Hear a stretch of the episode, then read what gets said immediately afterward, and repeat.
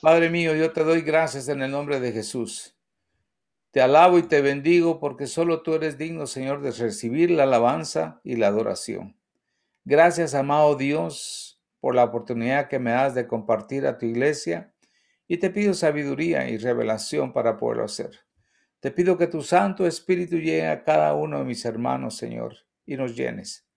Necesitamos de ti, Señor. Te necesitamos. Reconocemos que necesitamos de ti en todo momento, Señor. Esa es nuestra petición, Señor, hoy, en la tarde, en la noche, mañana, todos los días, Señor. Todos los días queremos ser llenos de ti. Nunca quedarnos sin ti, Señor. Gracias te doy, Padre, por tu bondad, amor y misericordia. Para ti la alabanza, mi Dios, para ti, para ti. Amén.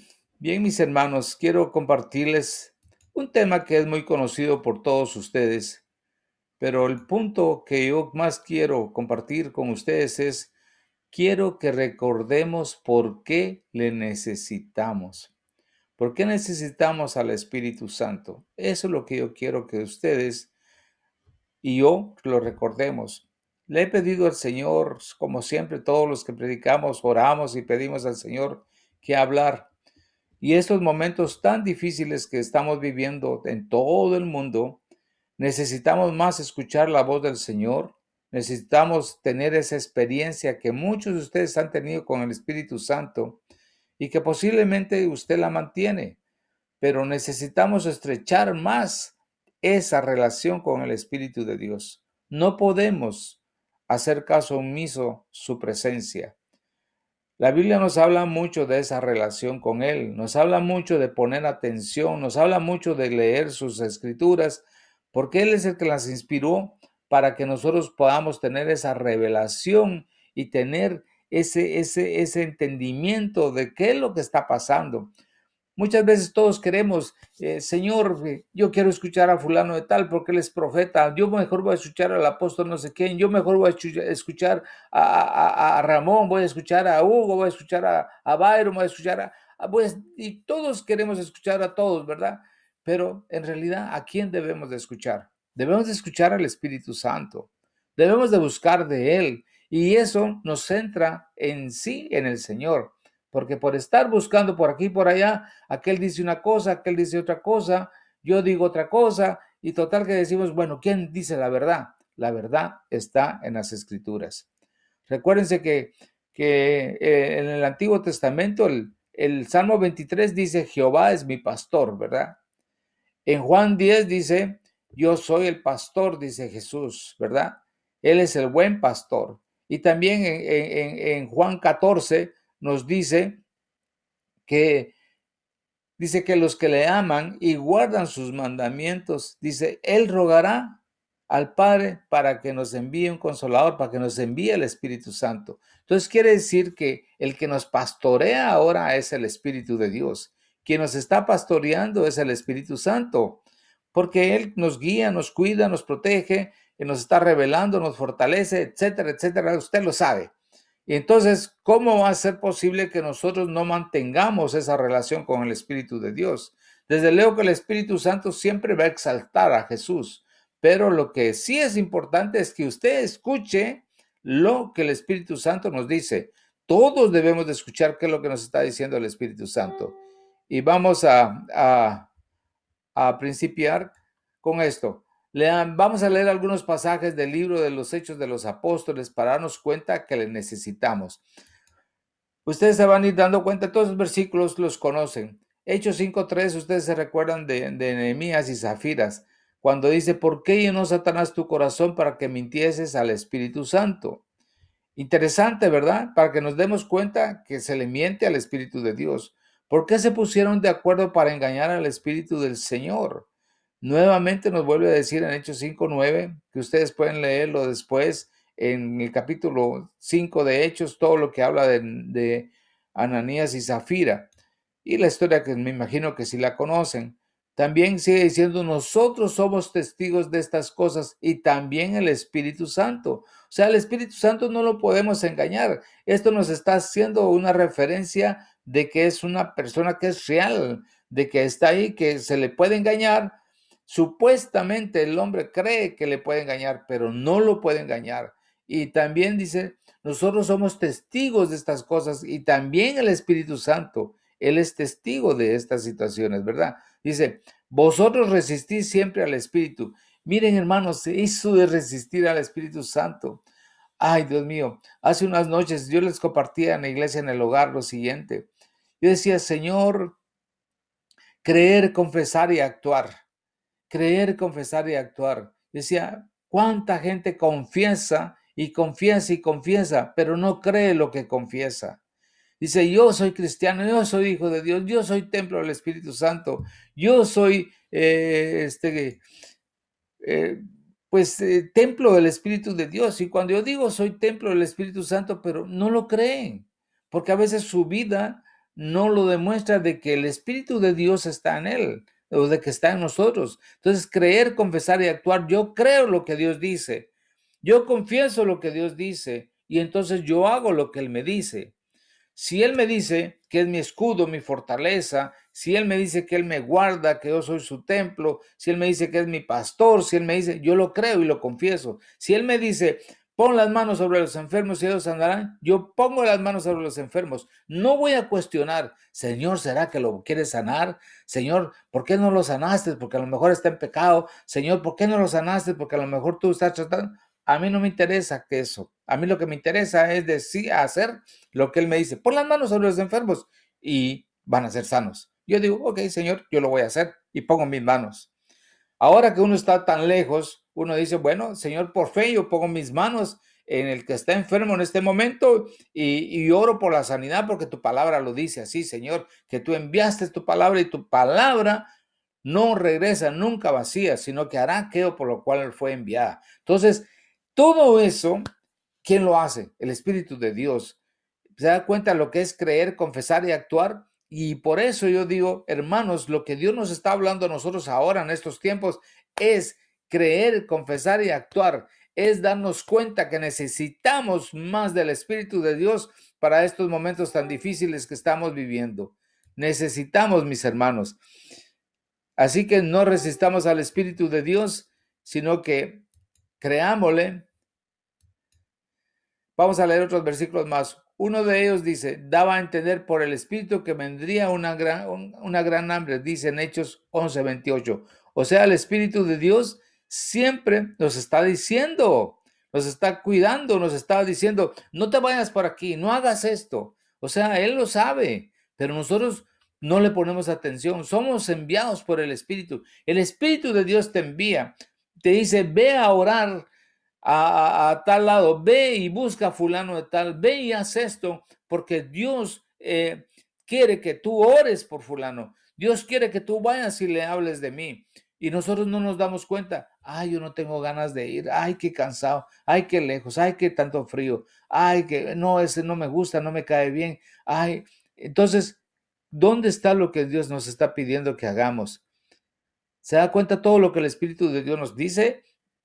Dice en Hechos 15, 28, porque ha parecido bien al Espíritu Santo y a nosotros, ¿verdad? Eso es todo en Hechos de los Apóstoles. Hay tantos versículos que nos habla del Espíritu Santo. Dice, les fue prohibido por el Espíritu Santo hablar palabra en Asia. Hasta eso nos dice el Señor, por fulano no ores. O por no vayas a tal lugar porque hay peligro. No te metas por aquí. No hagas esto.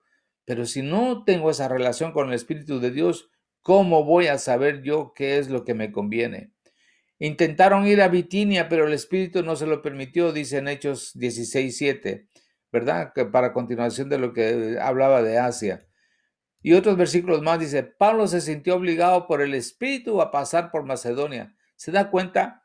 Dios le dijo, yo, eso es, porque uno dice, ¿y por qué te fuiste a Canadá? Me dicen. ¿Por qué fuiste a Canadá y por qué no te fuiste a un pueblo pobre? ¿Por qué te fuiste a una ciudad, a un país de, riqueza? Dije, bueno, no fue cosa mía. El Espíritu de Dios ahí me dijo que fuera. Ahí Él me dijo, yo te quiero aquí. Yo quiero que tú vayas y establezcas eh, una congregación y hagas esto y hagas lo otro.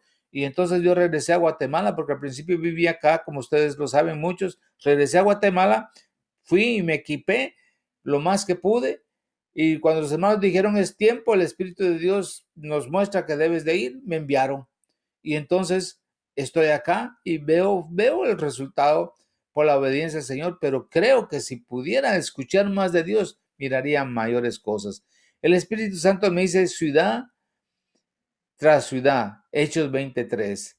Ay, Dios mío. Señor, aquí nos ha hablado de, de Montreal, de Vancouver, de Mississauga, de Toronto, y nos ha hablado de otras ciudades. No hemos podido. Quizá nosotros fuimos los que quisimos ir a otra ciudad y el Espíritu Santo nos dijo, no, yo no los envié ahí. Entonces por eso no funcionó. Pero ahora, yo digo, ¿por qué está Mississauga ahorita? ¿Por qué está Vancouver? ¿Por qué está Montreal? ¿Por qué está Toronto? Porque Dios lo quiere, pero yo creo que Dios quiere más. Pero sabe una cosa, a lo mejor Dios le está hablando a usted de que vaya y establezca una iglesia en otro lado. Y definitivamente Dios le está diciendo, establece la iglesia en tu hogar. Establece la iglesia en tu hogar. Tienes años de estar escuchando la palabra de Dios. Tienes tiempo de escuchar, de escuchar y escuchar. ¿Y qué estás haciendo? ¿Compartes o sigues escuchando? ¿O sigues escuchando? Te vas a poner gordo, gordo, gordo, gordo de tanta palabra, de tanto pan y no das nada. Tienes que compartir. Perdón, pero eso es lo que hay momentos que uno se pone a pensar o Dios te pone algo y lo dices. ¿Recibieron ustedes el Espíritu Santo cuando creyeron? ¿Qué dicen ustedes? Pónganse a pensar. ¿Recibieron ustedes el Espíritu Santo cuando creyeron? Ustedes creyeron, ¿verdad? Yo creí y en ese momento, ¡pum!, me pusieron el sello del Espíritu Santo, el sello de la promesa. Le pertenezco al Señor. Esa es la marca que yo tengo. Pero también recibir bautismo en el Espíritu Santo. Y hablo en lenguas. Y unos dicen, ah, yo no creo en eso de hablar en lenguas. Pues a mí no me lo puede decir porque es parte de mi vivencia. Y yo hablo en lenguas y sé cuando el Espíritu Santo me bautizó y me hizo eh, hablar en lenguas y me hizo tener visiones y me dijo muchas cosas. Esa experiencia la tiene usted. Entonces, tenemos que volver a avivar todas esas experiencias. No podemos dejarlas por ninguna, eh, ignorarlas, dejarlas por un lado. Miremos las consecuencias por falta de su presencia. Cuando no está el Espíritu de Dios en nosotros, analícese usted, analícese. Básicamente no hay vida cristiana sin el Espíritu Santo. No podemos estar sin Él. Por eso Él nos dice que somos su templo, porque Él quiere habitar en nosotros. Él nos anhela celosamente. Él quiere estar en ti, Él quiere estar en mí. Dice, sin el Espíritu Santo el cristianismo es seco, monótono y mundano. Por eso es que muchos hermanos se van al mundo. Por eso algunos, eh, su vida es eh, lo mismo, dicen, ah, otra vez el domingo, otra vez tengo que ir a escuchar, otra vez, hoy no quiero. ¿Por qué? Es porque no le siente sabor, porque está seco, necesita ese fuego del Espíritu de Dios, esa pasión por Cristo que le diga, yo quiero escuchar el Evangelio, yo quiero orar, yo quiero leer, yo quiero más de ti, Señor, yo quiero más de ti. Si en el Espíritu Santo nuestro trabajo es agotador y aburrido, ¿por qué te, te es tedioso todo? ¿Por qué dices, ay, qué mal ese trabajo, qué me cae mal ese trabajo, el jefe otra vez haciéndome lo mismo. ¿Por qué? ¿Por qué no estás lleno del Espíritu Santo? Cuando uno está lleno del Espíritu Santo, estás trabajando, estás cantando, y si alguien te dice algo, ni cuenta te das en el sentido de que alguien te ofenda, ¿verdad? Y estás contento, y si alguien te ofendiera, no te va a importar porque tú estás lleno del Espíritu Santo, hay paz en ti. Y no te aburre, es decir, otra vez ir a trabajar. No, ¿verdad? Afortunadamente, no, no afortunadamente, porque no lo es, pero estamos encerrados, ¿verdad? Y muchos han perdido su trabajo y no pueden salir. Sin el Espíritu Santo no hay comunión con Dios, ¿verdad? Jesús lo dijo, ¿verdad? Si me amáis, dijo, y guardad mis mandamientos, yo voy a pedirle al Padre que te dé al Consolador, al Espíritu Santo, el cual va a estar contigo hasta el final de los siglos.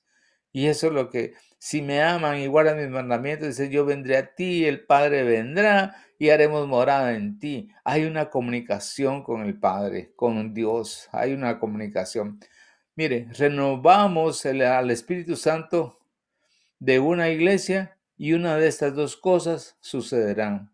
Cuando el Espíritu Santo no está en la iglesia, mis hermanos, Usted puede decir, bueno, es que el pastor es el que no tiene el Espíritu Santo. Yo digo, no, puede ser que el pastor esté muy lleno del Espíritu Santo, pero tú estás seco, estás vacío, porque tú no te has puesto a creer, a confesar y a actuar. Tú todavía quieres hacer las cosas como tú quieres, no como Dios quiere. Ese es el problema que tenemos. Y eso nos seca, eso nos, nos aburre, eso nos hace tedioso buscar las cosas de Dios, porque estamos nosotros queriendo hacer las cosas como nosotros queremos y no como el Señor nos pide que lo hagamos. Se transformará en un club social. Qué triste que una iglesia se transforme en eso, ¿verdad? Ya nadie siente nada, todos quieren ir porque qué bonito, ay, qué compañerismo, sí, qué bonito, ay, buena comida, ay, qué bonito, ay, qué, qué alegre es. Sí, porque hacemos esto, porque hacemos acá, pero eso no es lo que Dios quiere. Dios quiere que en realidad seamos llenos de, del Señor. Se transforma en una institución religiosa. Nuevamente es lo mismo, ¿verdad? Volver a ir a la iglesia religiosamente porque ¿qué dirán los hermanos si no llego? ¿Qué dirán los hermanos si no me conecto? ¿Qué dirán los hermanos si no me ven? No, hermano, es religiosidad. Tú vas por qué? No por el predicador, no por los hermanos, no por la comida, no por lo que me dan en la iglesia, no por esto, no por lo otro. Yo voy porque amo al Señor, porque hay gratitud en mi corazón. Ese es lo que, pues la motivación. Si no está con nosotros, dice, no hay revelación. De hecho, sin el Espíritu, la Escritura se convierte en un arma letal, porque se nos ha dicho, la letra mata, pero el Espíritu da vida. O sea, no hay revelación. Lees y lees y lees y dices, ay, hasta sueño te da cuando estás leyendo, porque no estás buscando lo que hay encerrado en esa palabra de Dios, porque no llega la revelación. No hay visión, no hay gozo, no hay paz, no hay libertad, si no está Él con nosotros. O sea, no hay revelación, no hay visión, no hay gozo, no hay paz, no hay libertad. Nos damos cuenta, hermanos, analícese cada uno nuevamente, analicémonos. ¿Cómo estoy yo? ¿Tengo visión? ¿Tengo gozo? ¿Tengo paz? ¿Tengo libertad? ¿Tengo revelación? Si no lo tengo, ¿dónde está el Espíritu Santo? Puede ser que lo esté resistiendo, puede ser que lo tenga, que esté contristado. ¿Qué está pasando? Segunda de Corintios 3:17 dice, el Señor es el Espíritu y donde está el Espíritu del Señor, allí hay libertad. Amén. Ahí hay libertad. Por eso es que yo tengo gozo, tengo paz, tengo visión y es lo que debe ser en mi vida siempre, no solo hoy, siempre. Todo esto, mis hermanos, lo hemos escuchado en hermosas prédicas hermosas enseñanzas. Tal vez muchas veces usted cayó en el espíritu, muchas veces tal vez rió, muchas veces tembló, muchas veces lloró, muchas veces se emocionó, muchas veces sintió de todas las cosas que pudo haber creído o, de lo que pudo haber experimentado, ¿verdad? Y ahora ya no siente nada. Ay, Dios mío, dice, ¿qué habrá pasado? Ya no siento el Espíritu de Dios. Ah, ¿por qué? Porque a lo mejor tú te alejaste, porque a lo mejor ya no oras, porque a lo mejor ya no lees, porque a lo mejor no le das ese tiempo al Señor, porque a lo mejor no, no le estás dando la honra y la gloria que Él es digno de recibirla. Mateo 13, 54 58 nos dice, y llegando a su pueblo, les enseñaba en su sinagoga, está hablando Jesús, de Jesús, de tal manera que se maravillaban y decían, ¿Dónde obtuvo éste esa sabiduría y esos poderes milagrosos? ¿No es este el hijo del carpintero? ¿No se llama su madre María y sus hermanos Jacobo, José, Simón y Judas? ¿No están todas sus hermanas con nosotros? ¿Dónde pues obtuvo este todas estas cosas? Y se escandalizaban a causa de él. Pero Jesús le dijo, no hay profeta sin honra, sino en su propia tierra y en su casa. Y no hizo, no hizo muchos milagros ahí a causa de la incredulidad de ellos. La gente podrá ser incrédula, la gente no podrá creer, pero tú eres alguien que cree, eres alguien que, que, que cree, que confiesa y actúa. Jesús no pudo hacer muchos milagros porque la gente en ese lugar, porque la gente no creía. Y puede ser que nosotros en nuestra casa dicen, ah, no nos creen, pero mira, mi hermano, te voy a decir algo. Cuando el Espíritu de Dios está en cada uno de nosotros, porque Jesús lo dijo, que mayores cosas haríamos. Entonces vas a ver milagros en tu casa, vas a ver milagros en la gente que te rodea. Vas a ver ahora la enorme oportunidad que Dios nos está dando de tener iglesia en mi casa. Antes la iglesia me quedaba a un kilómetro, me quedaba enfrente de mi casa, me quedaba a cuadras, me quedaba a, a varios kilómetros. Hoy la iglesia está en tu casa. Siempre ha estado en tu casa. ¿Dónde ha estado el Espíritu de Dios? En ti, en nosotros, porque somos su templo. No, tenemos que ir al templo porque ahí está el Espíritu de Dios. Ahí se manifiesta más, pero Dios tiene un templo especial. Y ese templo somos nosotros. Es tu cuerpo, es mi cuerpo. Estas escrituras nos, hablan de su personalidad. Vamos a ver un poquito. Él tiene mente. Romanos 8:27 dice, y aquel que escudriña los corazones sabe cuál es el sentir del Espíritu, porque Él intercede por los santos conforme a la voluntad de Dios. Aquí vamos a ver ciertas eh, particularidades, ciertas atribuciones de lo que el Espíritu de Dios hace, es. Entonces nos podemos dar cuenta que es una persona. Dice, Él tiene voluntad, 1 Corintios 12:11. Pero todas estas cosas las hace uno y el mismo Espíritu distribuyendo individualmente a cada uno según la voluntad de Él. Ahí nos habla de los dones.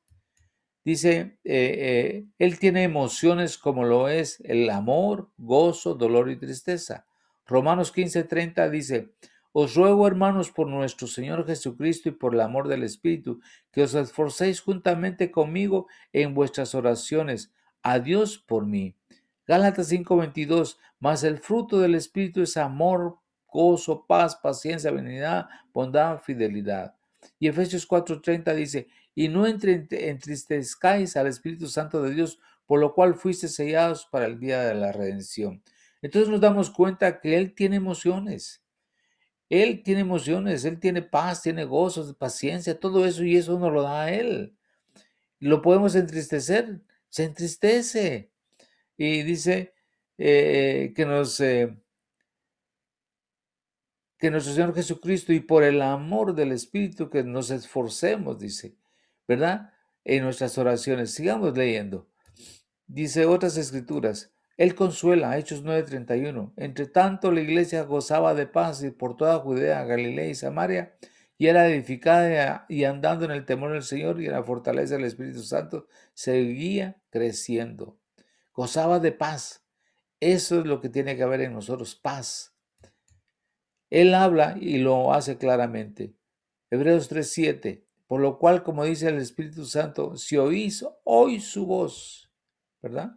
Y 1 Timoteo 4:1, pero el Espíritu dice claramente que en los últimos tiempos algunos apostatarán de la fe, prestando atención a espíritus engañadores y a doctrinas de demonios. Mire, eso es lo que nos puede estar pasando ahora en muchos. Y está pasando, no puede, está pasando. Hay muchos espíritus engañadores y muchas doctrinas de demonios y cada vez como que se mira más. Pero por eso miremos que necesitamos que el Espíritu de Dios nos guíe. Él enseña, 1 Corintios 2.13, de lo cual también hablamos no con palabras enseñadas por sabiduría humana, sino con las enseñanzas por el Espíritu, combinando pensamientos espirituales con palabras espirituales. Ah, los versículos lo dicen claramente, mis hermanos. Se le puede entristecer, Efesios 4:30, y no entristezcáis al Espíritu Santo de Dios, por el cual fuiste sellados para el día de la redención.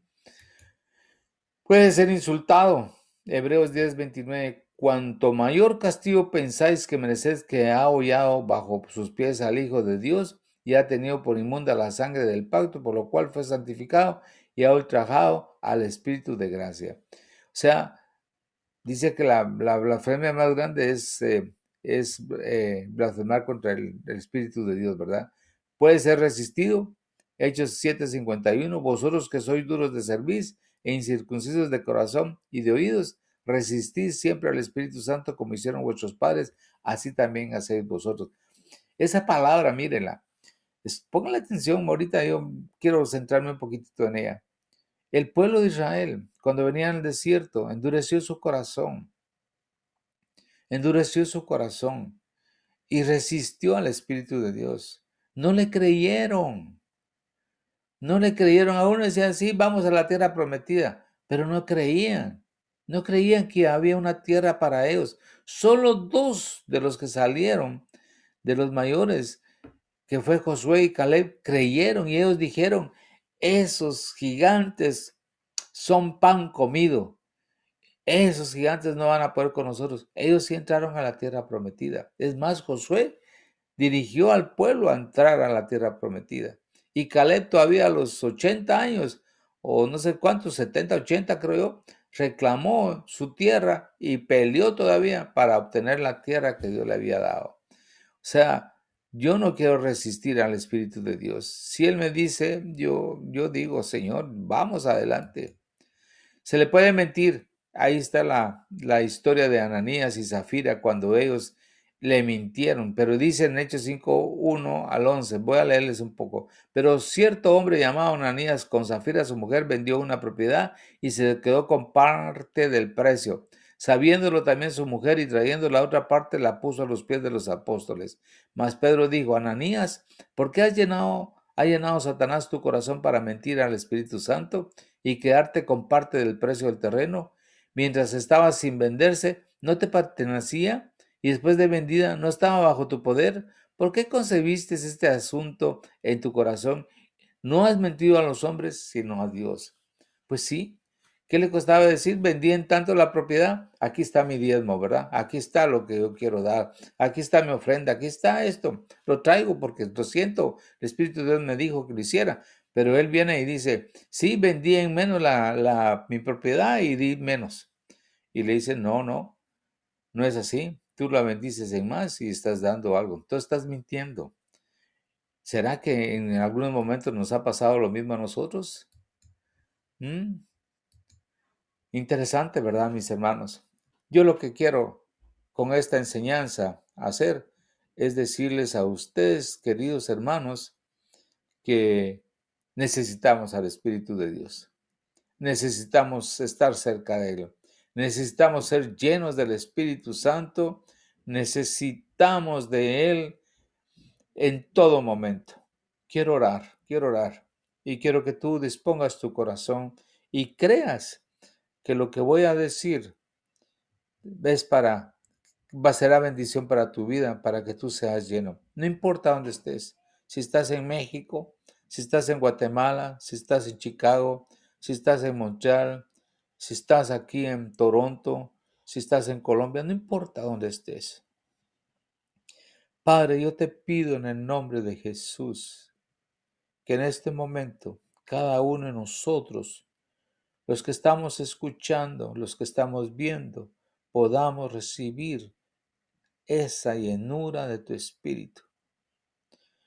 Señor, llénanos, por favor. Necesitamos una relación estrecha contigo. Necesitamos, Señor, ser fortalecidos.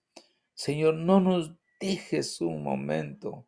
Redargúyenos en todo instante, Señor, para sentir esa abundancia de tu amor, Señor. Te necesitamos, Espíritu Santo.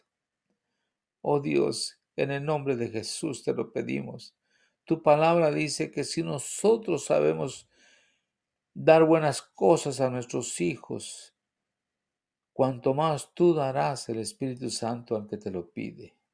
En este momento te estamos pidiendo, Jesús, te lo estamos pidiendo, Padre, en el nombre de Jesús. Tú has dicho que todo lo que pidamos al Padre en tu nombre, el Padre lo dará. Y todo lo que pidamos en tu nombre, tú lo harás, Jesús. Y tú eres el que bautizas en Espíritu Santo y fuego. Te pedimos, Jesús, que nos bautices en este momento. Bautízanos, bautízanos con tu Espíritu Santo. Hoy Que aquel que no habla lenguas, que hable lenguas. Hoy arraba hashira barabasandara y arraba Hoy asira ahí. Señor, danos el don de lenguas, lenguas que te adoren, lenguas que te exalten, lenguas que, que, que, que expresen el amor y la gratitud hacia ti, Padre, por haber enviado a tu Hijo Jesús, por darnos esa expresión de amor que es tu Hijo. Sí, Señor, danos ese don de lenguas para alabarte y bendecirte. Arraba hashira barabasandara Gracias, Señor.